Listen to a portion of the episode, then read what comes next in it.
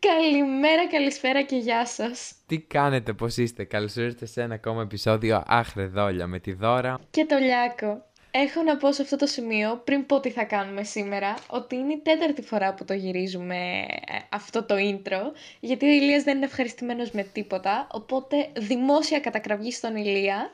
Πού το θυμήθηκες αυτό το δημόσια κατακραυγή; Δώρα, να σου πω κάτι, εγώ φταίω που είμαι απαιτητικός απαιτητικός. Λοιπόν, θα σας κάνω και ένα spoiler για να δείτε τι κασέκι είμαι. Το έτερό μου ήμιση δεν το έχουν σε εκτίμηση. Σήμερα θα κάνουμε κάτι διαφορετικό. Σήμερα που λέτε θα μιλήσουμε για τα Friends with Benefits ε, ή όπως πριν από λίγο τα χαρακτήρισε ο Ηλίας, το τραγούδι του Βαγγέλη. Κοιτάξτε να δείτε. Εγώ μέσα από αυτό το podcast θέλω να βγάλω μια βαθιά απογοήτευση διότι ο ένας χρόνος δεν συγκίνησε κανέναν απολύτως. Με άλλα λόγια πήγε άπατος. Τέλος πάντων, πιστεύω θα αναγνωριστεί μετά το θάνατό μας. Ή μπορεί και ποτέ. Αλλά επειδή άνθρωποι είμαστε και έχουμε και ανάγκες, αναγκαστήκαμε να εκπορνευτούμε για τα views. Το είπε. Εντάξει, δεν είναι, δεν είναι τέτοιο. Δεν θα μπούμε τη monetize. Άλλωστε, το Spotify μας αγαπάει. Εμείς είμαστε μια οικογένεια εδώ πέρα. Ήρθαμε εδώ πέρα στον καναπέ, μας μιλάμε. Το Spotify επ' έξω, το αφήναμε. Α, όχι, δεν θα το αφήναμε. Οπότε, Ηλία μου, ποια είναι η γνώμη σου; Κοιτάξτε, αυτό είναι ένα πάρα πολύ βαθύ θέμα και πριν εκφράσουμε άποψη, θα ήθελα να διαβάσω τις δικές σας απόψεις, διότι το Dolly Analytics, παρακαλώ, έκανε και έρευνα. Διότι εντάξει, μπορεί να κάνουμε τρεις μήνες να βγάλουμε ένα επεισόδιο, αλλά έχουμε δουλέψει σκληρά γι' αυτό. Είμαστε έτοιμοι να αποδομήσουμε το τραγούδι του Βαγγέλη.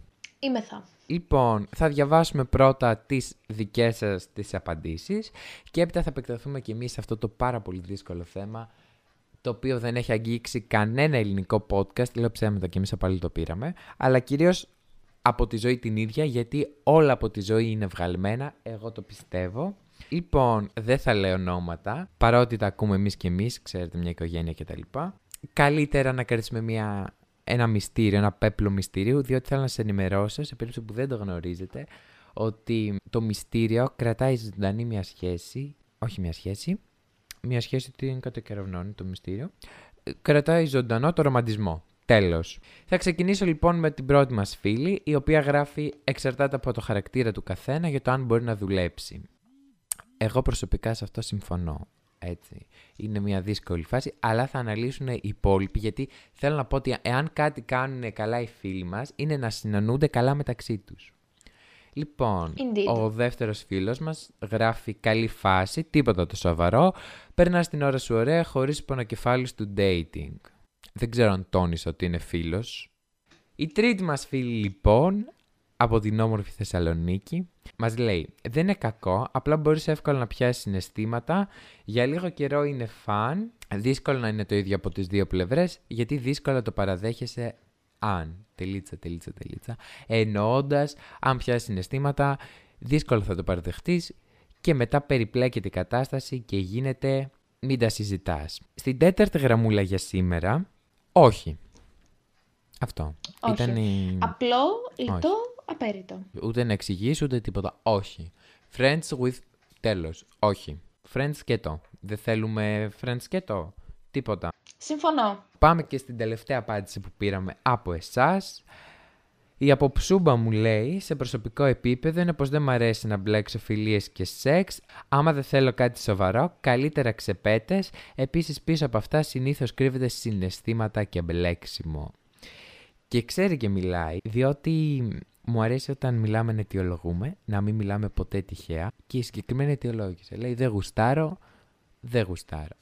Ας τηλητεύσουμε τώρα τους φίλους μας. Εγώ να πω ότι ναι μεν υπάρχουν κάποια θετικά, ε, παρόλα αυτά τα αρνητικά εμένα μου φαίνονται περισσότερα, οπότε αν με ρωτάτε friends with benefits yes or no, ε, θα πω no ξεκάθαρα, ε, καθώς πρώτα απ' όλα περιπλέκονται πάρα πολύ εύκολα και πάρα πολύ γρήγορα τα πράγματα. Κατά δεύτερον, ε, είναι πολύ εύκολο να χαλάσει μια φιλία έτσι, που μεταξύ μας κιόλας πόσο φιλία ήταν αν σκεφτόσασταν ο ένας τον άλλον με κάποιον ερωτικό τρόπο. αυτό, να βγει εκεί έξω.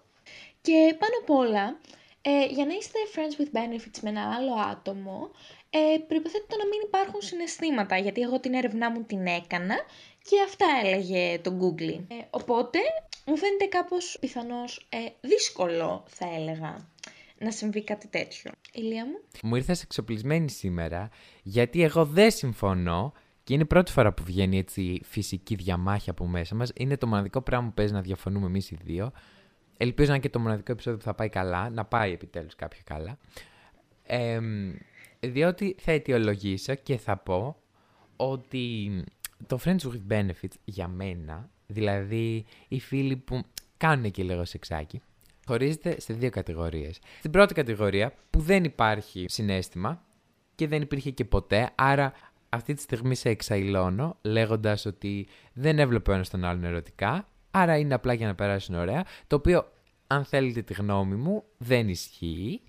Όχι δεν ισχύει, δεν είναι ωραίο, δεν είναι καλό. Δεν, δεν θα προσφέρει κάτι σε αυτή τη σχέση. Ε, άρα δεν με εξαήλωσες, βρε παιδί μου. Θα σε εξαιλώσω στο επόμενο, στη δεύτερη κατηγορία. Εντάξει. Διότι άμα θέλεις και μπορείς, μπορείς να πας να βρεις κάποιον άλλον ή κάποια άλλη. Δεν είναι ανάγκη τώρα να τα περιπλέκουμε αν ο μοναδικός σκοπός είναι το σεχ. Τελείωσε. Γιατί θα σας πω, όταν ξεκινάει με τέτοιο σκοπό, μαντέψτε, ποτέ δεν καταλήγει σε τέτοιο σκοπό. Πάντα θα καταλήξει τρίγωνο. Πάντα όμως. Ο Ηλίας μίλησε γιατί ο Ηλίας ξέρει. Ο Ηλίας δίκασε αυτή τη στιγμή, διότι θέλω να πω ότι όταν τα πράγματα είναι σκατά ανάμεσα σε δύο άτομα και αρχίζουν να εμφανίζονται συναισθήματα, πάντα, όμως, πάντα, προσέξτε μου όμως, πάντα θα εμφανιστεί και τρίτο άτομο. Πάντα. Δεν υπάρχει. Δεν μπορεί δηλαδή δύο άνθρωποι να το ζήσουν όπως πρέπει. Πρέπει πάντα να εμφανιστεί τρίτο άτομο. Κάτσε βρε παιδάκι μου, γιατί να ενοχλείς ένα άτομο ξαφνικά βρεθεί ένα τρίτο άτομο. Από τη στιγμή που δεν υπάρχουν συναισθήματα, δεν υπάρχουν ε, υποχρεώσεις. Μα αυτό λέμε. Λέμε ότι θεωρητικά μπορεί να μην υπάρχουν. Όμως δεν συμβαίνει αυτό. Και συνήθως είπα ότι όταν ξεκινάει για να μην υπάρχουν, πάντα θα καταλήξεις να έχεις, γιατί είναι ουσιαστικά σαν απαγορευμένο. Σαν να σκέφτεται ότι, οκ, περνάμε καλά, αλλά κάπου ένα όριο. Και όταν υπάρχει ένα όριο, δεν ξέρω αν το νιώθω μόνο εγώ, νομίζω το νιώθουν όλοι οι άνθρωποι, ότι όπου υπάρχουν όρια πρέπει να σπάνε. Τέλος. Ένα βρε παιδί μου, αλλά λέμε το ίδιο πράγμα, ότι δεν λειτουργεί. Ναι, αλλά υπάρχει και η δεύτερη κατηγορία. Η κατηγορία είναι μία και δεν ακούω κουβέντα. Να την πω και τη δεύτερη την κατηγορία. Άντε πες την. Υπάρχει και η δεύτερη κατηγορία, στην οποία δύο άνθρωποι, οι οποίοι μπορεί να είναι φίλοι ή μπορεί απλά να κάνουν παρέα, να μην είναι απαραίτητος φίλοι, θέλω να πω, απλά να βγαίνουν, αλλά υπάρχει φιλική διάθεση έτσι. Να αναπτύξουν αισθήματα ο ένας για τον άλλον και έπειτα να οδηγεί σε μια όχι πάρα πολύ ωραία σχέση, αλλά ενδεχομένως σε μια πολύ ωραία συνέβρεση, τολμώ να πω, και να λήξει εκεί πέρα το θέμα. Δεν έχω καταλάβει γιατί τα πάντα πρέπει να οδηγούν στη σχέση. Όχι, από τη στιγμή που υπάρχει, ας πούμε, το συνέστημα, το οποίο είναι πάρα πολύ δυνατό σε κάθε περίπτωση, και υπάρχει και η επιθυμία αμφότερη, γιατί να μην οδηγήσει σε μια ουδέτερη κατάσταση, η οποία θα λέγεται friends with benefits, επί της ουσίας γίνεται αυτό που γίνεται, αλλά δεν υπάρχει σύνδεση, δεν υπάρχει δεσμός απαραίτητα. Εγώ αυτό δεν μπορώ να καταλάβω. Παρ' όλα αυτά, αυτό που περιγράφεις αυτή τη στιγμή θεωρώ ότι παραπέμπει περισσότερο σε μια ανοιχτή σχέση παρά σε friends with benefits. Γιατί όπως προανέφερα ε, από την έρευνα που έκανα, ε, έφτασα στο συμπέρασμα ότι στα friends with benefits δεν υπάρχουν συναισθήματα. Ενώ τώρα εσύ ανέφερες ε, μια κατάσταση που και τα δύο άτομα τρέφουν ένα κάποιο συνέστημα. Ε, άμα μόνο το ένα άτομο τρέφει συνέστημα, πάλι είναι κακό, γιατί η όλη φάση είναι... Δεν μου ήρθες διαβασμένος, ηλία μου. Η αλήθεια είναι ότι άφησα το σχολείο της ζωής να κάνει τη δουλειά του και δεν διάβασα για το σημερινό επεισόδιο. Απαράδεκτος. Αυτό. Έκανα όμως soundcheck.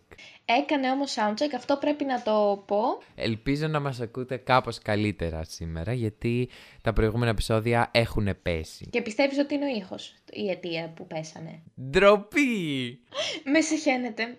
Εγώ εκεί το αποδίδω. Ε, εκεί να το αποδώσεις και εγώ αυτό πιστεύω. Επίσης, θα μιλήσω συμφεροντολογικά, γιατί τέτοιος είμαι και γιατί τέτοια είναι η ζωή, η φύση η ίδια. Και έχω να πω ότι βρισκόμαστε στα τέλη Οκτωβρίου. Εντάξει. Βρισκόμεθα. Η καραντίνα όπου να είναι θα έρθει. Θα έρθει. Θα μπορείς να γκομενιάζεις από εδώ και από εκεί; Όχι, πες μου εσύ. Δεν θα μπορείς λες. Όχι. Άλλο που γκομενιάζαμε. Άλλο εκείνη η καραντίνα. Πάντα η καραντίνα που έρχεται είναι πιο...